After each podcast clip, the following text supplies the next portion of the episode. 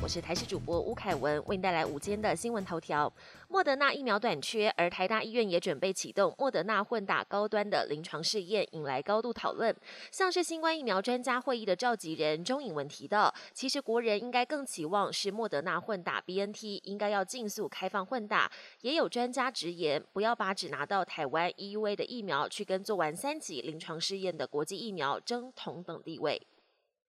今天多数地区还是以多云到晴的天气为主，不过中午过后，各地山区及近山区平地要留意局部大雨发生的几率。另外，今年第十五号台风电母可能在中秋连假生成。气象局分析，周五、周六水汽减少，太平洋高压开始增强，一直到周日午后雷阵雨地区只会剩下山区和少部分地区，其他地区为多云到晴。但下周开始，东半部又会有局部降雨，提醒民众要严防突如起来的瞬间大雨。行政院即将推出五倍券，中华邮政今年同样肩负发放纸本五倍券重责。中华邮政表示，将分两个阶段发放，第一阶段采先预约才能领，十月四号起开放预约，一天十五个时段，每人可以帮五名家人领券，并从十月十二号起领券。第二阶段会在十一月才会开放未预约者到现场领券，而五倍券将在九月二十二号到十月六号开放数位绑定。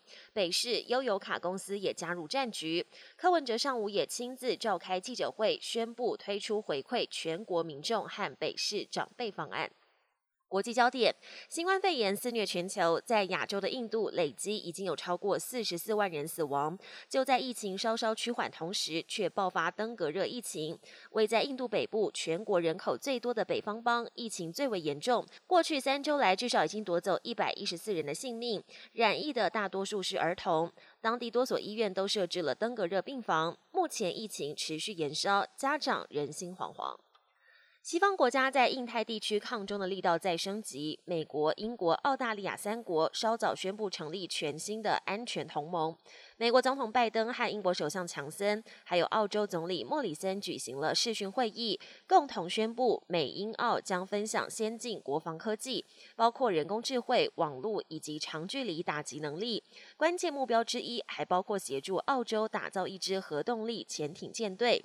由于中国在南海海域不断扩张主权，美国联合英澳和组新的印太战略同盟，明显是在反制中国，跟中国互相抗衡。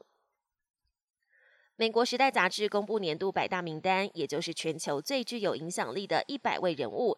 英国王子哈利和妻子梅根成为这次上榜的代表性人物。而今年在美国职棒大联盟表现大爆发的日籍好手大谷翔平也上榜。美国正副总统拜登、贺锦丽和前总统川普也入选领袖类人物。还有在台南出生的晶片商 NVIDIA 执行长黄仁勋也入列百大名人榜中。本节新闻由台视新闻制作，感谢您的收听。更多内容请锁定台视各界新闻与台视新闻 YouTube 频道。